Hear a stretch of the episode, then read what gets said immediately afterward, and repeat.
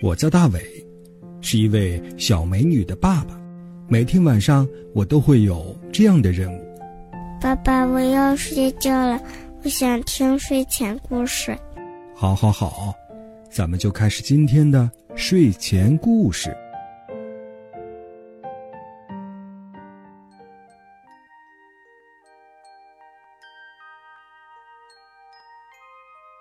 晚上好，小朋友，欢迎收听大伟叔叔讲睡前故事。我是大伟叔叔。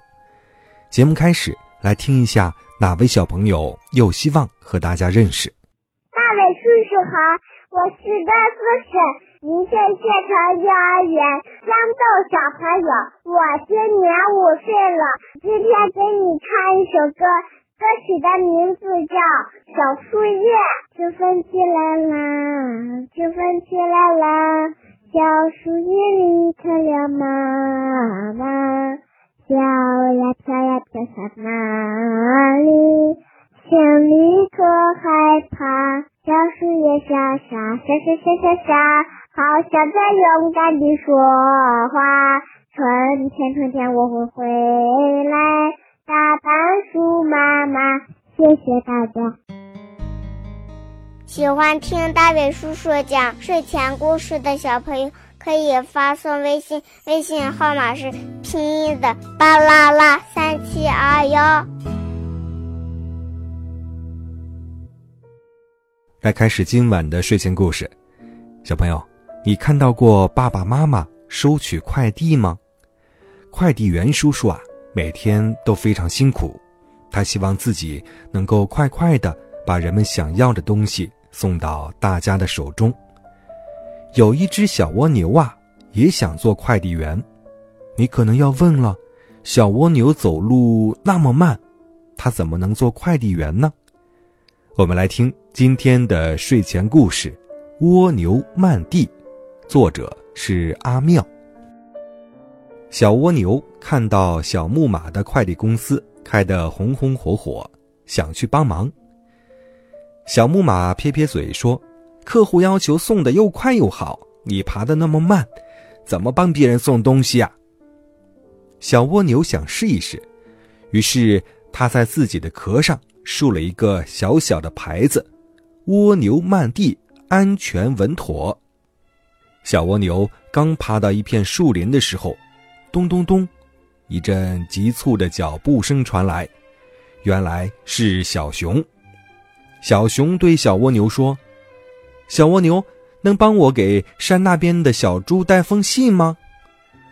好啊，不过我爬得很慢。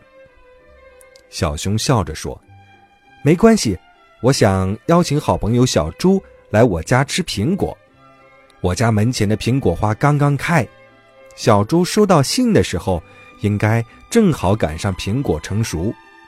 看来真的有人需要慢递的服务啊！”小蜗牛接过小熊的信，满心欢喜地爬呀爬，爬到一个小山坡时，它遇到了蒲公英宝宝。蒲公英宝宝说：“小蜗牛，帮我带封信给我的妈妈吧，我已经在这片美丽的山坡上安了家，请她不要担心。明年春天的时候，我也会开出美丽的花。”小蜗牛继续赶路。爬到一片池塘的时候，遇到了刚刚生完宝宝的青蛙妈妈。青蛙妈妈说：“呱呱，我就要离开这里，去另一个池塘啦。等宝贝们长成小青蛙的时候，请帮忙把这封信交给他们。虽然不能看着孩子们长大，但我想让他们知道我爱他们。”小蜗牛把荷叶信小心地收到自己的小房子里，接着赶路。他觉得背上的每一封信都沉甸甸的，充满了爱。尽管自己爬得很慢很慢，可是能够把一份份暖暖的爱传递下去，是一件多么幸福的事情啊！背上的小房子已经很沉了，再带上大家的信。小蜗牛爬得更慢了。小蜗牛有点发愁了，这可怎么办呢？小蜗牛爬呀爬，在小河边遇到了另一只小蜗牛。小蜗牛给他讲了自己正在做的事儿，没想到那只小蜗牛很愿意加入到蜗牛漫地的队伍中来。就这样，小蜗牛带着小熊和蒲公英宝宝的信往山的那边爬，另一只小蜗牛带着青蛙妈妈的信，沿着小路边慢慢爬。一路上，他们又遇到了很多需要漫地服务的小动物，不过。不用担心，已经有越来越多的小蜗牛加入到他们的队伍中来了。瞧，河边、田间、树下，那些正在慢慢爬着的小蜗牛，都是蜗牛漫地的一员呢。现在啊，开办蜗牛漫地的那只小蜗牛，一边忙着帮人送信，一边把。送信时遇到的事儿写成故事，他想让更多的人明白，不管这个世界变化多快，都不要忘记让自己慢下来，感受身边的风景，感受身边的爱。